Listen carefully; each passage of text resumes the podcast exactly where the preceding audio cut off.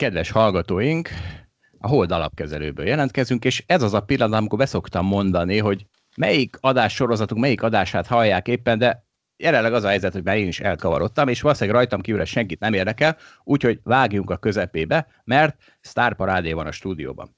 Zsidai Viktorral és Szabó Dáviddal ülünk, hát mindenki a saját szobájában. Sziasztok! Hello! és egy viszonylag keményebb témával fogunk most jelentkezni. Annyira kemény, hogy az én tapasztalatom az, hogy elalváshoz gyakorlatilag a legjobb, ha az ember ilyen modern monetáris teória podcasteket hallgat, kivéve a futás közben csinálja, ak- akkor nem tudom csak elaludni. Viszont megígérem a hallgatóknak, hogy a mi adásunk az rendkívül izgalmas lesz, és ennek a jegyében kezdjük egy kis filozófiával. Ugye sokan sokat beszélnek arról, hogy milyen változásokat fog a, a, ez a vírus felidézni a társadalomban, és ha engem kérdez bárki, akkor azt szoktam mondani tömören, hogy semmit, kibővítve persze azért lesz változás, de nem nagyon szignifikáns. Kivéve egy dolgot, és ez furcsa módon, az, hogy hogy áll a társadalom ilyen eddig csak elvont közgazdasági elméleteknek tűnő dolgokhoz, ugyanis ez most már a gyakorlati életükre is komoly hatással lesz. Miről beszélek? És elnézést kérek, itt a fölvezetőm egy kicsit hosszúra nyúlik, az első kérdésen nagy ígben fogunk ráfordulni, de kicsit félek, hogy miután átadtam a szót, nehezen fogom visszakapni, úgyhogy kihasználom a lehetőséget. Szóval miről beszélek? Itt ez a vírus. Megállította a világgazdaságot, ott áll az emberek 70-80-90 százaléka föltett kézzel, hogy hát halló, hát én szeretnék dolgozni, de nem tudok ha, még ha bemernék menni, még ha be tudnék menni, akkor sem mehetek be, mert nincs alkatrész, amit összeszerelhetnék, vagy nincs vevő, aki megvenni, amit összeszerelek. Viszont enni továbbra is szeretnék. És amiben óriási változást okozott ez a vírus, az az, hogy szemben az elmúlt évekkel, évtizedekkel, amikor, hogyha valaki azt mondta, hogy legyen általános alapjövedelem, akkor mindenki húzódozott. Most mindenki azt mondja, azt mondják a gazdasági azt mondja a politikai elit, azt mondják a szavazók, hogy kétségtelen jelen esetben ezekhez az emberekhez rengeteg pénzt hozzá kell vágni, hogy vehessenek miből enni, és hogy ne omboljon össze a társadalom, meg a gazdaság. Tehát ez, egy, ez nekem egy óriási áttörésnek tűnik, hogy leomlott erről a alapjövedelemről a békjó. Gyakorlatilag bevezettük néhány hét alatt. És akkor most jön a filozófia, mert mi a különbség a közt, és ez lesz a kérdés hozzátok, mi a különbség a közt, hogy valaki egy Kínából jövő vírus miatt veszíti el az állását, mondhatnánk válik szerencsétlenné, és a közt, hogy, egy Kíná, hogy a Kínából jövő olcsó munkaerő, azaz a globalizáció miatt, vagy a technológiai forradalom miatt, mert már robotok végzik a munkáját, vagy, hogy még mélyebbre ássunk a filozófiai bugyraiban, mi a különbség, hogy valaki szerencsétlenebb genetikai állományjal születik, és ezért nem jut előre a társadalomban, vagy amiatt, hogy a, egy szerencsétlenebb földrajzi vagy szociális környezetben nő fel, ahol esélyese volt a sikerre szükséges mintákat ellesni, vagy iskolába járni. És akkor most jön a kérdést, miért a vírustól léptük át ezt a Rubikont, és így marad-e ez szerintetek? Hát szerintem nem abban van a változás, bocsánat, majd mindjárt adom én Dávidnak a szót, mert látom, hogy benne benne van a, a mondás, bennem annyira nincsen. Ak- jó, akkor, akkor Dávid, akkor kezdjük. Csak, csak, el, csak, csak, csak elmondom akkor, akkor ezt a, mert szerintem nem a alapjövedelembe léptük át a Rubikont, hanem abba, hogy hogy finanszírozzuk a költségvetés hiányát, és a különbség meg szerintem az, hogy ö, tavaly a fejlett világban 40 éves mélyponton volt a munkanélküliség, tehát nem volt miért bevezetni az alapjövedelmet, most viszont a lakosság egy jelentős részének nincs munkája, tehát óriási nagy különbség van. Teljesen, egészen más a helyzet, nekem az a véleményem. Ennyi. Oké, okay, egy kicsit más szempontból mondom, ez így van mind, amit a Viktor elmond.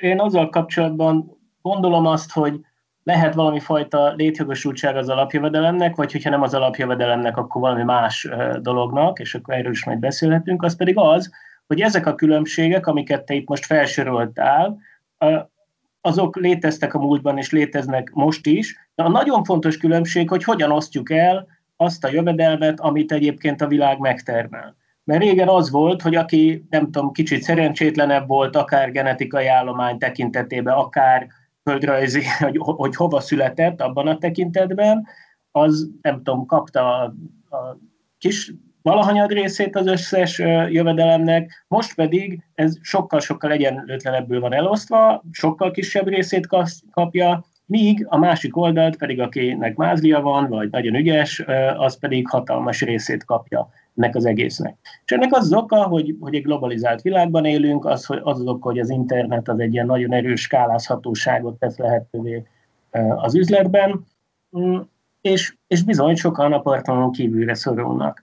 És nyilván az, a vírus azért tette azt lehetővé, hogy erről most szó legyen, mert ez egy nagyon hirtelen esemény, nagyon gyorsan történtek a dolgok, és nagyon meredek a zuhanás. Tehát, ahogy a Viktor is mondta, hogy igazából nem volt semmi baj még néhány hónappal ezelőtt, most meg viszont hatalmas baj van. Ilyen, ilyen helyzetben tudnak ezek a dolgok megtörténni várjatok, tehát, tehát akkor a kérdés akkor úgy, hogy szerintetek ez az alapjövedelem dolog, ez velünk fog maradni? Meg, megváltozik a gondolkodás ezzel kapcsolatban, hogyha mostantól kezdve ugye egy lassú, lassú kilábalás elé nézünk, és a jelenlegi, mit tudom 20% fölötti amerikai munkanélküliség szépen elkezd csökkenni, hogy 15, 10, 5, de ez még fél évig így van, akkor az alapjövedelem addig marad? Tehát nincsen alapjövedelem, tehát tehát szerintem itt, itt, itt, itt tévúton járunk, én azt gondolom, tehát szó sincsen alapjövedelemről, egy pár hónapra adott fizetésről van szó olyan dolgozóknak, akik éppen a társadalom érdekében nem tudnak bemenni a gyárba. Most nagyon leegyszerűsítve, ez, ez nem alapjövedelem, ez, ez, egy, ez egy teljesen más filozófiai dolog. Az alapjövedelem az az, hogy mindenféle feltételtől mentesen mindenkinek adunk valamennyi pénzt. Tehát, hogy szerintem ez egy teljesen más helyzet. Egyébként, ami most történik a világban, szerintem abban semmi különlegesség nincs. Ez egy szimpla fiskális stimulus, tehát azt pontosan tudjuk, hogy ha a magánszektor valami miatt bedől, akkor az államnak költekezéssel ki lehet rántani az egész gazdaságot a mélyrepülésből, és ki is kell rántani, a különben olyan visszacsatolások vannak a gazdaságban, hogy egyre mélyebbre tud hullani a gaz, a, a, az egész gazdaság és a társadalom. Tehát, hogy szerintem itt csak annyi történik, hogy van egy óriási költségvetési költekezés, hogy ellensúlyozza azt a hatalmas sokkot, amit, amit látunk, viszont ugye, hogy a kérdés, és amiről szerintem beszélnünk kellene, hogy ezt hogyan finanszírozzuk, mert ebbe van egy áttörés, és szerintem erről kellene beszélnünk. Most, uh, most jön ez. Bocsánat, hogy átveszem a... Nyugodtan, most jön ez. Tehát semmi gond. Átveszem, a, átveszem itt a, a műsorvezetői pozíciót is. Tehát, hogy ugye az a kérdés, tehát én azt gondolom, hogy itt, itt semmi különlegesség nincsen, az lesz a különleges, hogy hogyan finanszírozzuk ezt a dolgot. Ugye normális esetben az történik, hogy az állam kicsit többet költ, mint amennyi bevétele van recesszió esetén, és akkor ebből ad munkanélküli segélyt, megad mindenféle juttatásokat az állampolgárainak, hogy ne legyenek olyan szerencsétlenek, és, és ugye hát ezt a szociális hálót föntartsa az állam, és aztán, amikor a gazdaság föllendül, akkor, akkor majd nem fog többet költeni, mint amennyi bevétele van. Na most viszont annyira, annyival többet kell költeni az államnak, annyira nagy a lyuk, annyira nagy a hiány, hogy nincs más lehetőség, mint azt csinálni, mint háborús időszakokban, hogy a jegybank fogja magát és pénzt nyomtat, és ebből finanszírozunk. Tehát szerintem ez a fő kérdés. Hogy, hogy ez lehet-e, meddig lehet, és a jövőben is fönnmarad -e ez az egész dolog. Szerintem ez csak részben igaz, amit mondasz. Tehát igen, az egy nagyon fontos, amit mondasz, de azt gondolom, hogy ez egy hosszabb folyamatnak a része. Tehát, hogy igen, ez nem alapjövedelem, ez teljesen igaz, de hogy egy hosszabb folyamat során nekünk azt ki kell találni, hogy hogyan fogjuk ezt a hatalmas egyenlőtlenséget valamilyen módon csökkenteni, vagy bezárni, valamilyen módon egy ilyen természetesebb szintre vissza, visszavágni.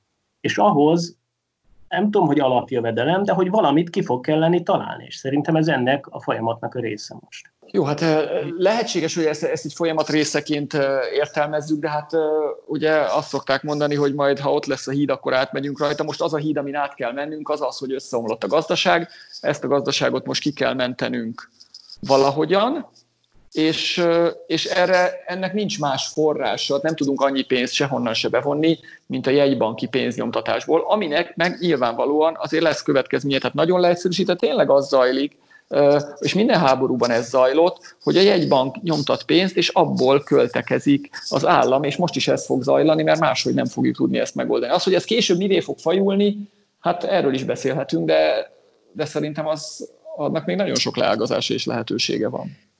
De jó, akkor hagyjuk ezt, és és igen, térjünk át a finanszírozásra, mert uh, ugye nekem, tehát szeretnék egy kis alapblog reklámot ide be, be, besózni. Én augusztus 20-án 2012-ben írtam egy cikket, hogy mindenki maradjon otthon, mert épp begurultam a óriási tömegre a, a turizmus miatt, és tessék fél évvel később a mindenki maradjon otthon egy világszlogenné vált, de, és kicsit bánt, hogy ebből semmit nem profitáltam. Dávid 2014-ben írt egy cikket, egy cikk sorozatot az ideális pénzrendszerről, amiben a monetáris alapjövedelem volt az egyik cikk címe. És akkor most hagyjuk, hogy az alapjövedelem vagy sem, de a monetáris a kulcs szó. Dávid, összefoglalod gyorsan ezt a, ezt a cikket? Össze, tehát ahogy mondtad, ugye ez egy hosszú cikk sorozatnak az egyik eleme volt csak, amiben én azon lamentáltam, hogy a pénzrendszernek mik az ellentmondásai, és hogyan lehetne ezt jobban csinálni. És a, amit én ebben a cikkben kritizáltam, az az eszközvásárlási programok voltak, amit ugye a jegybankok folytattak azért, hogy a 2008-as válság után kihúzzák a világot a gödörből. Ugye az elképzelés az az volt, hogy majd vesznek sok kötvényt, így jutnak pénzt a gazdaságba, ami majd lecsorog a reálgazdaságba, és ettől fel fog pörögni a gazdaság. És ez ez, ez nem annyira így történt. Ja, meg a másik célja az az volt, hogy elég deflációs a világ, és jó lenne inflációt generálni benne, hát akkor nyomtatni kell pénzt, majd attól biztos lesz infláció. És ugye az történt, hogy hát nem ez, nem ez történt, igazából ez a pénz ott maradt az, a, a tőzsdéken, a részvények és a kötvények piacán. Sokszor elmondtuk, valóban generált inflációt, de nem a reálgazdaságba, hanem az eszközárakba, felment a részvényeknek és a, a kötvényeknek az ára, ilyen formában lett infláció, és magát a reálgazdaságot viszont nem hiszem, hogy olyan nagyon hajtotta. És én azt, javasoltam ebbe a cikkbe, hogy a Fednek ugye nem a kötvénypiacon kéne elkölteni a pénzét, hanem a reálgazdaságban kéne elkölteni a pénzét, el kéne menni a fodrászhoz és levágatni a haját, meg el kéne menni a tabóhoz és új ruhát kéne csináltatni, csak közben ugye az irreális, hogy a Fed elmegy a fodrászhoz, meg százezer fodrászhoz kéne elmennie, és akkor melyik fodrászhoz menjen el, ez, ez nehéz kérdés. És akkor ehelyett javasoltam azt, hogy ja, hát de van olyan, ismerek olyat, aki el tudná hatékonyan költeni ezt a pénzt, mégpedig a, a lakosság, adjuk oda a lakosságnak, ő majd tudják, hogy kihez kell oda menni, ők, ők az Isten, ők válogatják a kapitalizmusnak az Isten a fogyasztó, ahogy azt ismerjük a Röritól, ők majd kiválogatják a jó fodrászokat, oda mennek elkölteni a pénzt, és én azt javasoltam, hogy inkább monetáris alapjövedelmet kéne adni nekik, vagyis a jegybank nyomtasson pénzt, és ezt ossza el egyenlően a lakosság között valahol most ez történik, nem? Tehát jó, hogy nem alapjövedelemnek hívjuk, de csak odaadják az embereknek, például most munkanélküli segélyformában, nem? Igen, én, én akkor még ugye nem hallottam ezt, hogy modern monetáris elmélet, amikor ezt a cikket írtam, gyakorlatilag valami hasonló dolog a modern monetáris elmélet, de azért vannak fontos különbségek. És valóban hasonló dolog történik, tehát igen, a jegybank kinyomtatja a pénzt, de ahelyett, hogy odaadná a lakosságnak, inkább a kormánynak adja oda, és a kormány vagy valamilyen rendszer szerint pedig kiosztja ezt a lakosságnak. Tehát ez, ez, ez valóban történik. De a fontos különbség az az, hogy, hogy, hogy a kormány, ő dönt végül is arról, hogy kinek mennyit ad. Ami egyrészt jó, mert lehet jobban célozni, tehát hogy tényleg felesleges monetáris alapjövetelmet adni nagyon gazdag embereknek, ez egyik dolog. Másrészt viszont a kormányok általában abban érdekeltek, hogy hogy megnyerjék a következő választást, ami pedig nagyon veszélyessé teszi az, hogy ezt az eszközt az ő kezükbe adjuk. Viktor? Hát a modern monetáris elméletben uh, igazándiból semmi újdonság nincsen szerintem a, a standard közgazdaságtanhoz képest. Ugye nagyjából annyi az állítás, hogyha van egy országom, és annak van egy saját jegybankja, a jegybank kooperál az állammal, az ország ki tud bocsájtani pénzt, és az államadósága a saját devizájában van, akkor egyrészt az az ország nem tud tönkre menni, mert bármikor tud nyomtatni pénzt, másrészt a kormányzat, ez nagyon fontos, annyi pénzt, annyit tud költeni, amennyit csak szeretne, tehát nincs olyan limitje a kormányzatnak, hogy ő, hogy ő csak valamennyi pénzt tud elkölteni, tök mindegy mennyi az adóbevétele, hiszen ezt ki tudja egészíteni pénznyomtatásból származó új pénzzel. Sőt, még van egy nagyon fontos kiegészítése modern monetáris elméletnek, hogy és hogyha ezt recesszióban teszi olyan helyzetben, amikor egyébként kereslethiányos a gazdaság, tehát valamiért az emberek nem tudnak fogyasztani, mert sok ember munkanélküli, akkor ebből infláció se lesz. Egyébként a modern monetáris elmélet és az alapjövedelem az valóban mutat átfedéseket, hiszen ugye azt jelenti, hogy valahogy ezeket a pénzeket, és ez és azzal is átfedés mutat, amit Dávid mondott, hogy valahogy ezeket a pénzeket, amit kinyomtat a jegybank, ezt ne a állampapírok vásárlására, vagy, vagy részvények vásárlására költsék direkt vagy indirekt módon, hanem valamilyen módon adják oda a lakosságnak. Most mindegy, hogy ezt hogy hívjuk, hogy munkanélküli jövedelem, vagy, vagy tehát munkanélküli járadék, vagy valami extra jövedelem, vagy univerzális alapjövedelem. A lényeg az, hogy adjuk oda ezt a lakosságnak, és nem fogunk inflációt okozni, ha feltéve, hogy ha majd amikor jön a fellendülés, akkor abba hagyjuk ezt a pénznyomtatgatást. Tehát itt azért van egy jelentős eltérés az univerzális alapjövedelemhez képest. Azt mondjuk, hogy csak akkor segít így a gazdaságot az állam, amikor, amikor baj van. És egyébként most nagyjából ennek a forgatókönyvnek mentén zajlik a, a válságkezelés, a jegybank nyomtat pénzt, az állam pedig odaadogatja a lakosságnak, hogy életbe tartsa a gazdaságot, kivéve néhány országot, ami más utat választott, például Magyarország. Magyarország miért választott más utat? Ez, szerintem ez, ez, egy, ez egy gazdaságfilozófiai kérdés. Azt pontosan tudjuk, hogy a Magyar Nemzeti Bank megteremtette a lehetőségét, minden lehetőségét, tehát technikai feltételét megteremtette annak, hogy az állam gyakorlatilag korlátlan mértékben vegyen föl hitelt, tehát az MNB készen áll arra, hogy pénzt nyomtasson, ennek megvannak a feltételei, és abból finanszírozunk a hiányt. Tehát lehet, megcsinálhatta volna Magyarország pont ugyanazt, mint Németország, vagy más országok, hogy kipótolja a munkából kiesőknek a bérét egy-két-három-négy hónapra. Azért nem ez történt, én azt gondolom, hogy ennek az, ez annak a klasszikus esete, hogy a tábornokok mindig az utolsó háborút vívják, tehát annak a tanulságai alapján próbálnak boldogulni, ami általában nem szokott működni, mert a következő háborúban már más taktikát, meg stratégiát, meg fegyvernemeket használnak. Orbán Viktornak az a tanulsága 2008-9-10-ből, meg később is 11-12-ből, hogy az az ország, ami el van adósodva a pénzpiacok felé, akinek nagy az államadósága, nagy a költségvetési hiánya, arra majd a gonosz spekulánsok jól rá játszanak, és nagyon nehéz helyzetbe kerül az országot irányító politikai elit, magyarul kifingatják őket, és emiatt ő azt gondolom, hogy retteg attól, hogy nagyon nagy legyen a költségvetési hiány, mert ebben a saját politikai hatalmának a, a megingásának a kockázatát látja, úgyhogy Magyarország egy speciális okból, nem közgazdasági, hanem politikai okból nem ezt az utat választotta. Igen, én azt gondolom egyébként, hogy Orbán Viktornak korábban is ez, ez a gondolat ott volt a fejében, tehát azt láthatjuk az első Orbán kormány idejéből is, hogy, hogy ők nem arra lapozták, nem tudom, a, a politikai életüket, hogy, hogy, hogy hatalmas deficitet csinálnak. Ők, ők abba voltak érdekeltek, ők azt próbálták csinálni, hogy csökkentsék az államadóságot. És persze, hogyha jött a választási év, akkor, akkor ebből engedhettek valamennyit, de alapvetően egy prudens államháztartást vezettek.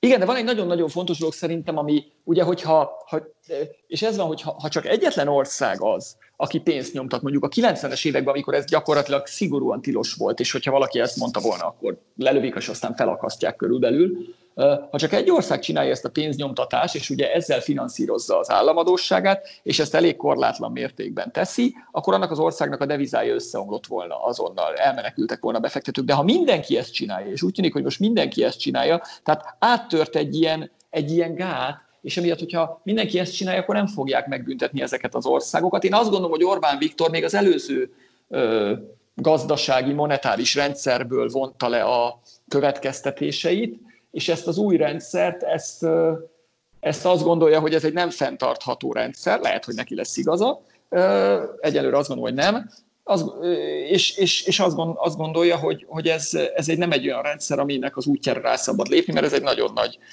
veszély. Ő egy régebbi rendszerben szocializálódott, azt tanulta meg. Igen, Viktor, egyébként pontosan ez a gát áttörés az, amiről én beszéltem, hogy ez az egész dolog, ami történik, egy hosszas, hosszabb folyamatnak a része. Tehát, hogy igen, áttört ez a gát, és ez nyitja meg az utat, vagy ez egyik összetevő ahhoz, hogy majd valamilyen fajta alapjövedelem lesz, szerintem. Én azt gondolom.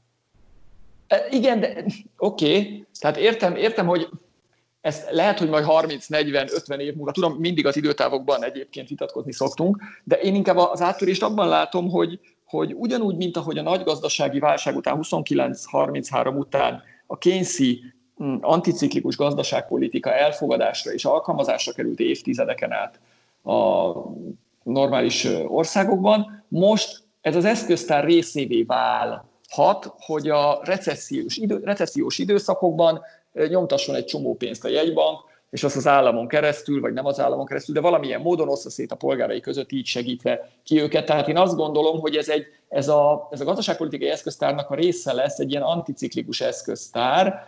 Nincs is benne semmi újdonság, ugye valójában ezt meg lehetett volna már régebben is csinálni, de, de az, hogy ebből alapjövedelem legyen, az, az szerintem még egy ugrás, az, az még legalább egy, egy legalább ekkora lélektani gátáttörés kell hozzá. Lehetséges. Érdekes.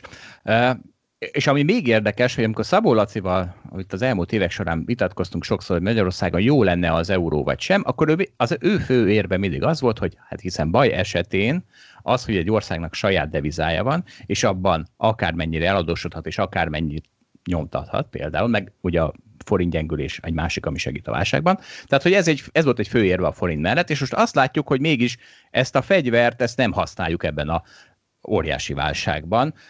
A, maradt még bármi érve a forint mellett? Így szerintetek? Hát attól még ezt a fegyvert lehetne használni, bocsánat, tehát hogy attól, hogy nem használjuk, ugye pont Szabó írtunk egy cikket még március végén szerintem, hogyha van fegyvered, ne félt használni, de félünk használni, tehát attól még nekünk meg, tehát de ha nem használjuk. van egy fegyverünk, hát most az, hogy nem használjuk, érted, de azért lehet, hogy lesznek még más vadászok azért ezeken a területeken. Tehát ne, ne zárjuk ezt ki. Sőt, egyébként én azt gondolom, hogy Orbán Viktor kellően pragmatikus vezető ahhoz, hogyha azt látja, mit tudom én ősszel, hogy jé, ezt mindenki csinálja, és nincs belőle bajuk, akkor, akkor lehet, hogy ő is átáll erre a módszerre, csak szerintem akkor már kicsit késő lesz. De bocsánat, be, belevágtam Dávid szavába, is akartam amit mondani. Hát csak annyi, hogy valószínűleg itt politikai, tehát más jellegű kockázatok is be vannak árazva a forinttal kapcsolatban, vagy be lehetnek árazva. Tehát, hogy lehet ér még a forint ellen, hogyha igen. Ebből a szempontból ugye az se segít, hogy a, a, a kelet-európai régió összes országa egy kicsit le van maradva ebben a fiskális, meg monetáris stimulus szempontjából a Nyugat-Európához képest, úgyhogy valószínűleg ez is visszafogja még Orbán Viktort. De miért? Én, én ezt nem így látom, nem? Hát a, azért a cseheket, a lengyeleket megnézem, ott azért sokkal hamarabb és nagyobb mértékű intézkedések voltak, mint, mint nálunk. Tehát szerintem azért a cseheknél kifejezetten a Kurzarbeit szabályozást próbálták valamilyen módon a helyi formátumra lemásolni.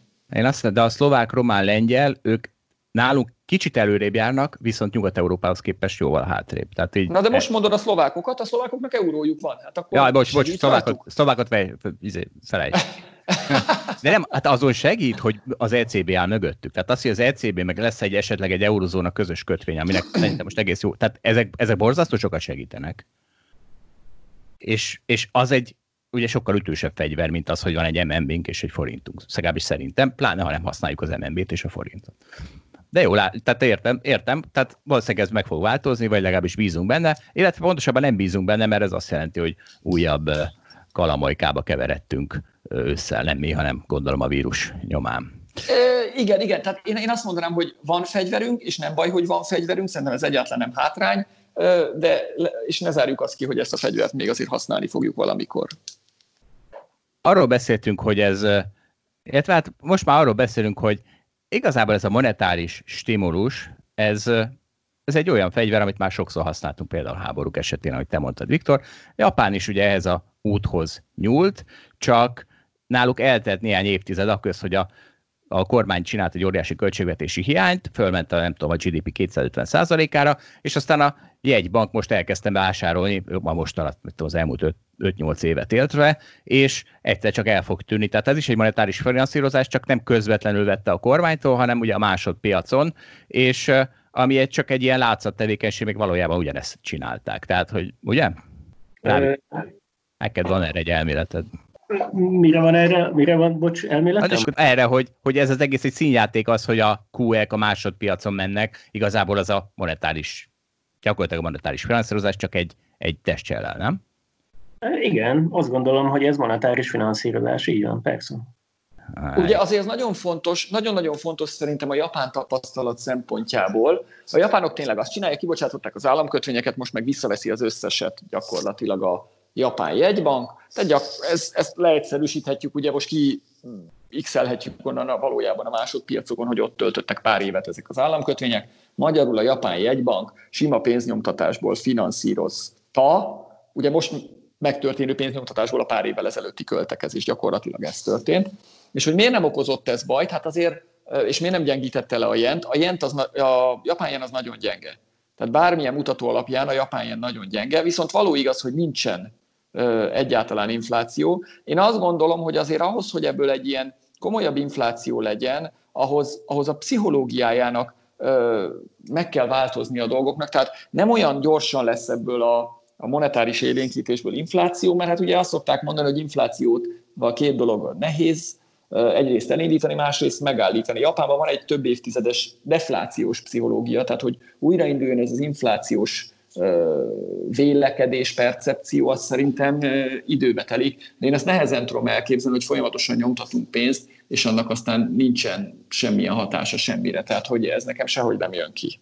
Nem tudom, Dávid, neked, de szerinted a monetáris alapjövedelemnek nem lesz inflatórikus hatása? De, abszolút. Tehát Pontosan, tehát ezt gondolom, amit te alapvetően, hogy hozzászoktunk ahhoz, és egyébként nem csak Japánban, tehát hogy a, a nyugati világban mindenhol hozzászokhattunk ahhoz, már évtizedek vannak mögöttünk, ahol oké, okay, nem feltétlenül volt defláció, de hogy hogy nem volt magas infláció. Ez egy tök, tehát az, hogy van néhány százalékos infláció, az, az, most, az most nem nevezem itt ilyen igazi inflációnak. Tehát ehhez hozzászoktunk. Mindenki elhitte azt, hogy a pénz az valami olyan dolog, amit, amit el lehet hinni, hogy az, az meg, megőrzi az értékét.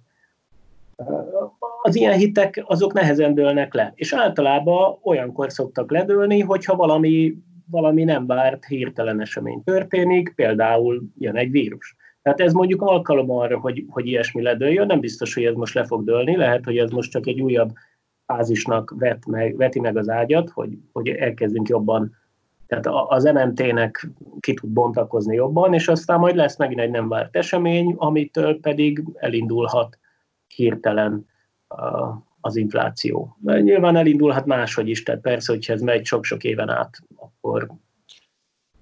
akkor csak organikus de, de, ugye, de ez szerintem fontos azért most a következő egy évben, én elég nehezen tudom, vagy fél évben elképzelni, hogy infláció bontakozzon ki. Ugye minden nyersanyagnak, olajnak, réznek, nem tudom, polietilén fóliának, mindennek lement az ára. Tehát az első fázisában ennek a monetáris, fiskális, egymással összefonódó élénkítésnek, jegybanki pénznyomtatásnak, még csak annyi a szerep, hogy ellensúlyozza a gazdasági összeomlást, és ebből szinte szerintem elég egyértelmű, hogy az első fél egy, éve, fél egy évben annyira összeomlik a gazdaság, hogy nem tud lenni infláció. Tehát, hogy, hogy rövid távon ilyenről szinte biztos, hogy nem beszélhetünk. Világos, persze. Tehát, hogy, hogyha majd ez a rengeteg pénz kimarad, és, Igen.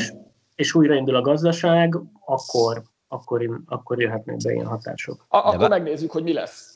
Igen. De ez igaz, csak ugye ezt, ezt hallgatjuk gyakorlatilag azóta, amióta elindultak a QE-k, mert hogy azok is mennyi pénzt nyomtak a gazdaságba, és nem lett belőle probléma. Ahol lett de, probléma... de, de, de, de, de, de, igen, hát, ez... Volt, hát te elmondtad az elején, hát te pont elmondtad az elején, hogy fölmentek az eszközárak, és a hallgatókat nyilván nem érdekli a legtöbbször a részvényár meg, hogy fölment az olasz államkötvénynek az ára, de az, hogy a budapesti lakásoknak az ára mennyit ment föl, az Világos. azért az, az azért eléggé összefügg ezzel. Igen, csak ugye most te arról beszéltél, hogy leesett az olajára, a polietilénára, tehát azok a mindennapi termékek, amit minden nap szeretnénk vásárolni, és ami szükséges a megélhetéstől, azokban nem lesz infláció, nem lett, és nem is lesz infláció, mert nem veszünk belőle többet. Tehát hiába lesz nekem monetáris alapjövedelmem, és megduplázza a jövedelmet, akkor is napi egy liternél több tejet nem tudok meginni.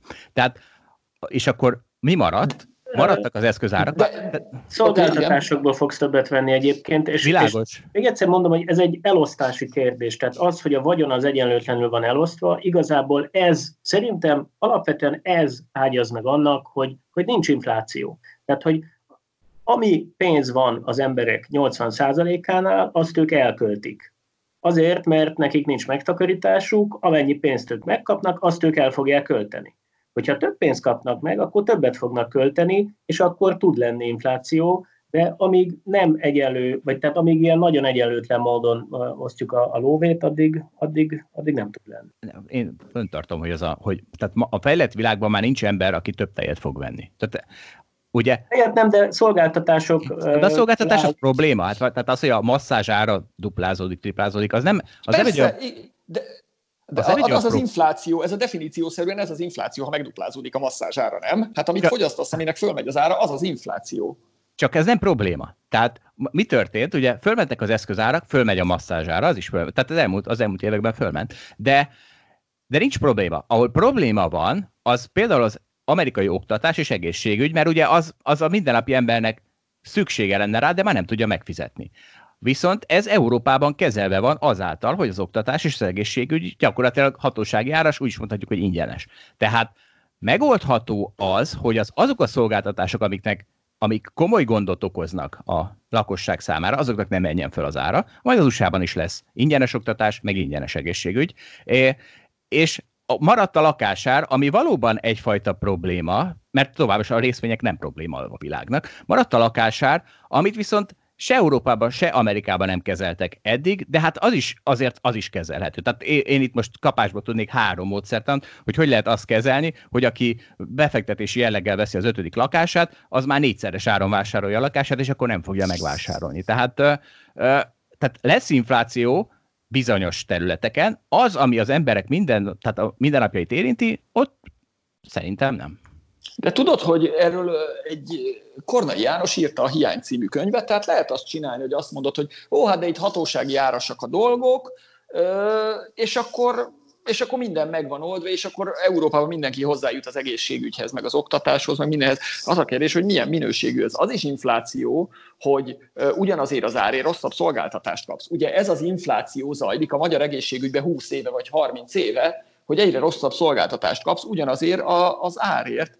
Tehát, hogy attól, De a német egészségügyben egy... nem? Tehát a német egészségügy az továbbra is ingyenes a lakosság számára, és ott azért Gondolom nincs. Jó, csak ugye arról beszélünk, hogy ha lesz egy óriás pénznyomtatósdi, akkor azért nem biztos, hogy az állami szabályozásokkal meg tudjuk ö, azt akadályozni, hogy annak ö, infláció legyen az eredménye. Az, a, arról lehet vitatkozni, hogy hát végül is, ha van egy kis infláció a gazdaságban, az nem baj. E, emellett szerintem lehet érvelni, hogy hát végül is miért baj az, hogy van infláció a gazdaságban, igen, és az elején általában az szokott lenni az én inflációs ciklusokban, hogy hát végül is éves 2% infláció nem baj, 3 nem baj, 4 nem baj, és aztán egy idő után meg baj lesz belőle. De ez szerintem sok év. Tehát valóban az elején az, hogy elindul egy kicsit az infláció, és följebb megy a masszázsnak az ára, semmiféle problémát nem okoz önmagában. Majd később, igen. Dávid, valami még? Hát Ehhez? szerintem itt, itt csak így mindig mondod, hogy abból nincs probléma, hogy, nem tudom mi. és, optimista és, hogy, vagyok, mert optimista vagyok. De nem, nem, igazad van, tehát alapvetően igazad van, csak hogy a problémának ilyen különböző szintjei vannak. Tehát hogyha az akkor nincs probléma, hogy így az emberek így, így megéldegélnek, így úgy, felmegy a masszázsára, duplájára, de se baj, mert a tej az, az, az marad helyén, és akkor ételt azért azt fognak tudni venni. Hogyha ez nem probléma, akkor, akkor, akkor tényleg nincs probléma. De hogy nekem, ez, és ez most ilyen filozófiai dolog nagyon, hogy, hogy de mi a probléma, mi, mi, mire lövünk, mit szeretnénk elérni, Nekem alapvetően az, a, vagy szóval az biztos egy fontos szempont, hogy, hogy az emberek dolgozzanak, legyen mit csináljuk, mert egyszerűen azt most látjuk a, a karantén idején, hogy az milyen, milyen nagy pszichés nehézségeket tud okozni, hogy egyszerűen otthon vannak, és be vannak zárva, és nem tudnak semmit se csinálni. Lehet, hogy ez most kicsit félre fele vezet ez, a, amit amiben belementem. Le, uh, nem, nem baj, legfeljebb kivágjuk. Tehát mondjuk nyugodtan végig, aztán, hogyha még egy óra múlva is beszélsz, akkor kivágom. Most akkor sokat beszéltünk inflációról, ami ugye nem más, mint az, hogy a pénz elértéktelenedik. Csak ugye kell valami, amihez képest, és az a kérdés, hogy ha ezek a dolgok megváltoznak, tehát ugye ha minden országban infláció van, akkor nem gyengül el a pénz a devizák egymáshoz képest. Erről beszéltél, Viktor, te is korábban valahol. De nyilván lesz, amihez képest elértéktelenedik, például az ingatlan ilyen, azért megy annak fel az ára. Szóval az a kérdés, hogy ha, ha ennek néznénk elébe, akkor szerintetek milyen eszközök, menekülő eszközök vannak, és, ami a legfontosabb ebben a felállásunkban, hogy a kriptodevizák vajon közéjük tartoznak, vagy nem tartoznak közéjük? Hát szerintem ugye, aminek szűkös a kínálata, az egy jó befektetés egy olyan időszakban, amikor egyébként lehet pénzt nyomtatni kvázi számolatlanul. Egyébként épp tegnap előtt mondta Powell, hogy a, ugye a Fednek az elnöke, hogy az egyik kérdésre válaszolva, hogy ne, nem fogunk kifutni a, a pénzből, ez egy nem, nem egy olyan hazék, amiből elfogy valaha is a pénz. Szóval ez szerintem jól mutatja a hozzáállást, hogy nyug, nyugi, nyugi, nyomtatunk bármennyit, amennyit csak kell, és egy ilyen szituációban engem az megnyugtat, hogyha van olyan eszközöm, aminek szűkös a kínálat. És akkor ugye tipikusan ilyen az arany, az egyik, vagy ez, ez ilyen hagyományos. Ennek az a hátulütője, hogy az éves aranyfelhasználásnak egy nagyon része az ékszerkészítéshez kötődik, 40-50 százalék, ami viszont most egészen biztos, hogy le fog esni az elkövetkező hónapokban. Cserébe ugye az ilyen befektetési aranykereslet, az pedig nagyon megnőtt, és valószínűleg ez fennmarad szintén magasan, de nem tudom, hogy a kettőnek az eredője az pontosan mi lesz. Viszont én a digitális aranyban eléggé hiszek, tök jó, hogy van egy bitcoin, ami, ami a vírusban, vagy vírus közepette is működik, tehát azt lehet látni, hogy, hogy az aranyöntödék bezártak, de a, a bitcoin bányák azok nem zártak be, azok működnek, hogy az arany határidős piaca szétesett, ugye azért, mert egyszerűen a fizikai aranyat nem tudták leszállítani határidőre, éppen azért, mert bezártak az aranyöntödék, és ezért a határidős aranyára az nagyon durván felment. Ugyanez a bitcoin piacán nem fordult elő.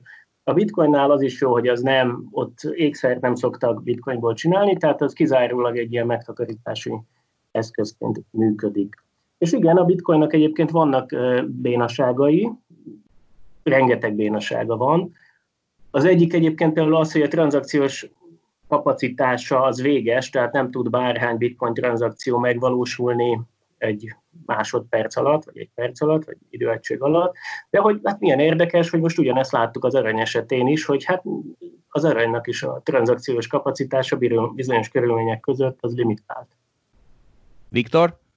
Valóban az van, hogyha egy olyan világot álmodunk meg, ahol számlálatlanul öntik a pénzt, ugye amiből bármennyit tudunk gyártani, hiszen ezek csak ilyen kis elektronikus jelek, ugye ma már papíron sem kell kinyomtatni, akkor minden, ami, amit nem tudunk csinálni, nem tudunk gyorsan legyártani, aminek szűkös a kínálata, az fölértékelődhet. Ugye alapvetően azt mondom, a leglogikusabb a részvény lenne, hisz a részvény testesíti meg egy, a reál jószágot, azt a, azt a valós gazdasági mögöttes termelő képességet, ami a gazdaságnak az értékeit előállítja. Ugye itt egy probléma lehet, hogy nem-e megy el abba az irányba majd a politika, hogy nagyon megadóztatja ezeket a gonosz multinacionális cégeket, és elveszi a profitjukat. Tehát alapból a részvényt mondanám a lehető legjobb befektetésnek. A kérdés az, hogy a politika nem ül ennek a nyakára, és azért ennek vannak kockázatai, hogy de. Ugye az arany nyilvánvalóan egy logikus eszköz egy ilyen időszakban.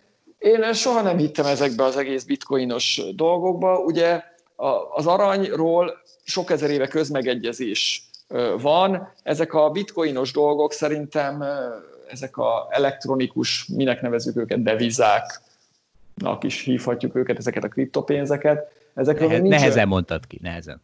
Igen, ezekről nincsen igazándiból olyan mély közmegegyezés, hogy ez, ez valóban egy tartós értéket képvisel, és nem is vagyok benne biztos, hogy pont azok miatt a limitációk miatt, amiket elmondott Dávid, ezek olyan eszközök lehetnek, amik, mit tudom én, 5-10-20-50 éves távra a, vagyont lehet benne eltárolni. Azt pontosan tudom, hogyha veszek egy adag aranyat, és elásom a kertemben, akkor akkor azt is kiásom 10 vagy 20 év múlva, az valamennyit érni fog. Nem tudom, hogy mennyit, de valamit érni fog. A bitcoinba berakok pénzt, most nem vagyok benne biztos, hogy 10 év múlva az bármit is érni fog, vagy egyáltalán meg lesz mert éppen mi történik ott a hálózatban. De lehet, hogy csak én ilyen boomer vagyok, és azért nem értem ezt az egészet. Nem, ez, ez teljesen igaz, tehát hogy, hogy ennek a befektetésnek van egy hatalmas extra kockázata, pont az, amit, a, amit te így leírtál. De hogy nekem azért az a véleményem, meg ezt látom, hogyha így ránézek a világra, hogy, hogy évszázadokig, meg évezredekig azt gondoltuk, hogy mi, mi postán ilyen fizikai leveleket küldözgettünk egymásnak papírlapon, aztán egyszer csak most már én nem nagyon küldök postán levelet senkinek, viszont rengeteg e-mailt küldök el, ami, ami egy elektronikus. Tehát, hogy ugyanúgy értük nyilván a, a, a párhuzamot. Az teljesen igaz, hogy a bitcoin mögött nincs egy akkora konszenzus, mint mondjuk az arany mögött, aminek van egy több ezer éves történet, és már mindenki elhitt, hogy az arany az értékes. A bitcoin mögött ez nincs, de azért azt látom, hogy ez nagyon erősen növekszik, ez a fajta, ez a fajta konszenzus. Az egyik, a másik pedig, hogy, hogy van egy csomó a bitcoin mellett szóló érv az aranyjal szemben. Tehát az, az, hogy egyszerűen egyik pillanatra a másikra tudjuk a világ egyik pontjáról a másikra áttologatni, nem kell az őrzéséhez, nem tudom, safe, amit meg, meg... Nem kell elásni. Nem kell elásni, megvannak a saját technikái, hogy ezt hogyan kell csinálni, ami sokkal olcsóbb, mint mondjuk arany esetén megvalósítani ugyanezt. Jó, hát azt hiszem nem ugyanazokban a körökben forogtok, az egyikben. Hát vannak azért átfedések. a kriptodeviza körökben nincsen, azt hiszem. És uh, szeretnétek még valamit mondani? Én a részvényel kapcsolatban uh, azt mondanám, hogy nekem van erős félelmem a részvényekkel kapcsolatban, és az egyik az, ami, amit a, a Viktor is érintett, mégpedig az, hogy, hogy van ez a tipikus ilyen Main Street, Wall Street uh, ellentét, meg probléma, hogy, hogy a, a fő utca, tehát a, az ilyen normál embereken segítsünk, vagy a Wall Street-i brokereken és gazdag vállalat tulajdonosokon segítsünk, és azt lehet látni, hogy mondjuk az elmúlt évtized az inkább a Wall Streetről szólt, ők jártak jól mindenféle intézkedéssel, még az utca embere az, az inkább szívott. És, és lehetséges, hogy, hogy egy ilyen helyzetben, ha Main Street emberét még írja egy nagy csapás, akkor, akkor a politikának muszáj olyan szabályozást hoznia, ami a Main Streetnek kedvező, és a Wall Streetnek kevésbé. Tehát én ezt is egy nagy kockázatnak tartom, vagy tehát, a, a, amikor a részvényekről beszélek. Világos, világos. És, és a másik dolog az pedig az, hogy szerintem ez az automatizáció az zajlik. Tehát, tehát én, én, én most úgy nem tudom, ilyen évtizedes távlatban nehéz más kimenetet elképzelni, mint hogy nagyon automatizált lesz a világ, és, és mondjuk kevés lesz a, mondjuk, mondjuk úgy, hogy igazán értékteremtő munka, az kevés lesz. Szerintem ez van most is, és az, hogy alacsony a munkanélküliség, az azért van, mert egyszerűen kevés a valódi értéket teremtő munka, ami azt jelenti, hogy az emberek kevés fizetést kapnak. Tehát ugye itt megint relatíve kell érteni a dolgokat, tehát amikor arról van szó, hogy osztozkodunk, akkor a munkavállalóknak kevés jut, kvázi mert annyit ér ebben a rendszerben, ebben a környezetben, ebben a világban a munkájuk, nem azért, mert hülyék, hanem egyszerűen egy globalizált és internet által dominált világban élünk, míg a vállalattulajdonosok meg sokat keresnek. Aminek az a következménye, hogy megint ez a Main Street, Wall Street? Aminek, igen, tehát hogy aminek az a következménye, hogy, tehát, hogy ez, ez egy tök nehéz helyzet, hogy a, a Main Street, tehát a, a főutca embere, az igazából keveset keres, relatíve, de igazából pont ugyanők azok, akik ö, megjelennek fogyasztóként ebben a rendszerben. Én szóval, úgy tud... Jó, mondjad. Oké, okay, tehát kicsit, amit neki odaadunk lóvét, azt fogják ők elkölteni, és aztán megint nekik kéne valamennyi lóvét adni, hogy aztán megint elköltsék, csak már nem látom, hogy hogyan tudunk nekik lóvét adni, azon túl, hogy, hogy majd lesz valami fajta feltétel nélküli, vagy mondjuk feltételekkel, de valami fajta rendszeres jövedelmük. Én úgy tudnám megvédeni a részvényeket, aztán Viktornak is megadom a szót, hogy, hogy tehát amiről te beszélsz, az, az a részvények egy kis része. Mert mondjuk egy európai bankindex esetén szó sincs arról, hogy fölrohantak volna. Az az a bankindex az valószínűleg a reálgazdasággal együtt fog majd egyszer fölemelkedni. Tehát gyakorlatilag, ha valaki európai bankindexet vesz, akkor valahol inkább a Main Streetre fogad, mint a Wall Streetre. És ez a stock picking, az, hogy elkerülöd a, azt az Amazont, amit esetleg aztán jön egy kormány, és alaposan meg fog regulázni, és helyette veszel egy olyat, ami, amit ez kevésbé fenyeget, az ezen segít. Viktor, szerinted? Hát én azért nem, tehát szerintem az igazi félelem az azzal kapcsolatban van, hogy most nem csak szektoronként, hanem ugye pontosan tudjuk, hogy a, a gazdaságoknak a történetében nagyon sok országban, még ilyen komoly kapitalista országokban is voltak gigantikus adókulcsok. Tehát 70-80-90 százalékos személyi jövedelemadó kulcsok voltak az Egyesült Államokban bizonyos időszakokban.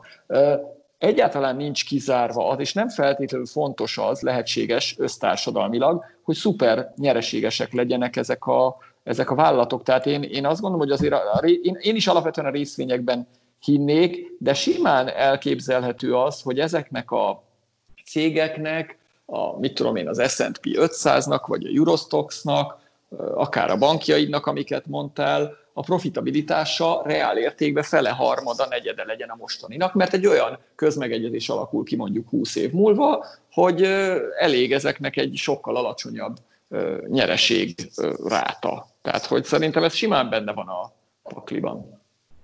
Ez, ez egy kockázat. Hát akkor maradt az arany meg a bitcoin. Illetve Viktornak az arany, Dávidnak a bitcoin. Maximum igen. Kedves hallgatóink, annyit filozofáltunk ebben a mai adásunkban, hogy egy kicsit még megspékeljük ezt. Ugyanis egész friss hír az, hogy Budapest főpolgármestere Karácsony Gergely bemondta, hogy alaposan átalakítják Budapest közlekedését, lassítják az autós közlekedést, ugye például a körúton megszűnt egy sáv az autósok számára, és azzal úgymond, hát én így mondom, hogy azzal takarózik, mert alapvetően, tehát én nem, nem bántani akarom, szerintem ez egy remek intézkedés e, a város szívében, nem a autóknak kell közlekedniük, hanem a bicikliseknek, a buszoknak, meg a gyalogosoknak. Szóval ezzel együtt Karácsony Gergely hozzátette, hogy ennek az a célja, hogy elérjük azt, hogy Budapesten senki nem hal meg közlekedésben. Ami most a vírus időszakban nagyon érdekes, mert mi hárban nagyon sokat szoktunk arról vitatkozni, hogy a svéd modell a jó, a nem a svéd modell, a dél-koreai, és ugye általában oda fajul a vita, hogy hány ember életet lehet feláldozni azért, hogy a gazdaság működjön. Mert ugye Svédországban ott kicsit jobban működik a gazdaság, viszont többen is halnak meg. Azért, mert nincs teljes lezárás. Én, nekem ilyenkor mindig az szokott lenni a példám, hogy de hát ezt, azt az élet rengeteg területén meghozzuk ezt a dilemmát is folyamatos döntést hozunk benne, hiszen például Európában évente 25 ezer ember hal meg közlekedésben, ez a 25 ezer ez pontosan nulla lenne, hogyha mi többiek sokkal lassabban közlekednénk. Tehát például, ha a városban 20 km per óra, a városon kívül 50 km per óra lenne az megengedett legnagyobb sebesség, akkor nulla ember halna meg Európában, ezt garantálom, pláne ha be is tartatjuk mégse tesszük meg. Tehát mondhatjuk azt, hogy a többiek kényelme és ugye a gazdasági optimalizás érdekében ezt a 25 ezer embert kvázi feláldozzuk. És ezen sokat szoktunk vitatkozni, úgyhogy mondjatok ehhez valamit, mert szerintem ez egy tök érdekes dilemma. Jó, én, én nem a dilemmáról, igen? Annyi, annyival kezdeném, hogy, hogy az a jó hír, hogy Karácsony Gergő ezt, ezt úgy dobta be, hogy akkor erről szülessen egy vita, legalábbis nekem ez az értelmezésem, hogy ez nem egy eldöntött valami, hanem akkor kijöhetnek az kijön olyan álláspont, vagy nyerhet végül olyan álláspont, hogy ez esetleg hülyeség, és ne így legyen. No, oké, okay. de visszatérve a kérdéshez, tehát hogy, hogy én ebben nem nagyon tudnék eredményt hirdetni. Tehát én nem tudom azt, hogy mi a jó megoldás, mert mind a két oldalnak vannak erős érvei. Ami viszont egy megfigyelésem, hogy általában az embereknek akkor pontosabb az ember élet, hogyha lehet tudni azt, hogy kinek az életéről van szó. Tehát míg amikor volt egy tucat táj gyerek beszorult egy barlangba, akkor az ő életük nagyon fontos volt, mert lehetett tudni azt, hogy konkrétan az a tucat táj gyerek fog meghalni, hogyha itt most a világ nem csinál semmit, és ezért elképesztő erőfeszítésekbe és költségekbe verte magát a világ azért, hogy ezt a 12 táj gyereket megmentse, valahogy nyilván nem tudom, ezer számra halnak meg gyerekek éhez, éhezésben vagy más betegségekben, akikkel senki sem foglalkozik. És, és hát pontosan ez a különbség, hogy, hogy azt, azt nem lehet tudni, hogy ők kicsodák. Tehát azt se lehet tudni, hogyha, hogy ki fog meghalni a következő napon, hogyha magasak maradnak a sebességkorlátozások nem lehet pontosan tudni, hogy ők kik, ezért mondjuk az emberiség ilyen kérdésekben engedékenyebb tud maradni.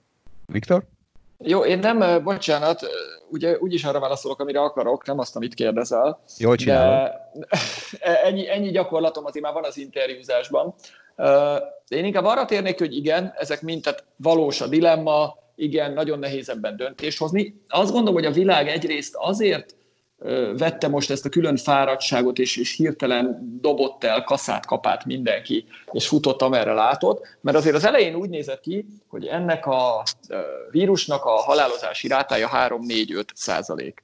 Magyarul a 7-8 milliárd emberből, aki a Földön van, meg fog halni, nem tudom, 2-300 millió ember. Azért az elég durva. Tehát Magyarországon is mondjuk az 5 ha meghalt volna, az azért az, az, tehát az már ilyen második világháborús színvonalú. Tehát az, azért szerintem az ijegység és az, hogy ezt csináltuk, ez jogos volt. A később kijövő adatok, amikről ugyancsak sokat szoktunk vitatkozni, de azt gondolom, hogy most már azért elég jól látszik, hogy nagyjából 1% körül van a mortalitása, és még ez is nagyon sok ennek a vírusnak. Ugye ez azt jelenti Magyarországon, ha mindenki elkapná, persze tudjuk, hogy nem tudja mindenki elkapni, mert előtt kialakul a nyáimmunitás, de ha elkapja a lakosság fele, elkapja 5 millió ember, akkor abból 50 ezer meg fog halni. Persze feltéve, hogy nem választjuk külön az időseket. Tehát én azt gondolom, hogy azért más itt kicsit a, már ezekhez a dilemmákhoz képest, ugye te arról beszélsz, hogy Európában meghal 25 ezer ember közlekedési, közlekedési balesetekben. De azért Európában most nem tudom hányan vagyunk, 300-400 millió, most attól függ, hogy értelmezzük Európát, nem tudom, hogy mire vonatkozott a szám. Legalább 400. Jó, 400 millió, tehát azért meghal mondjuk 2 millió ember, az kicsit több, mint 25 ezer. Tehát, hogy szerintem olyan nagyságrendi különbségek vannak, hogy ez a dilemma, ez, ez, ez nem, nem ugyanúgy ö, jön elő. Tehát, és én azt gondolom, hogy ezek, ezek a számok ezek igazak. New York City-vel tudok mindig példálozni, 8 millióan laknak New York City-ben, már meghalt 20 ezer ember, és még csak a lakosság negyede fertőződött meg. Tehát, hogy azt gondolom, hogy óriás számokról beszélünk, és ezért volt ez a, ez a hatalmas agyeldobás itt az elmúlt időszakban. Világos. Akkor köszönöm szépen a közlekedés szakértői és vírus szakértői kommenteket is. Legközelebb folytatjuk. A viszont hallásra. Sziasztok! Sziasztok!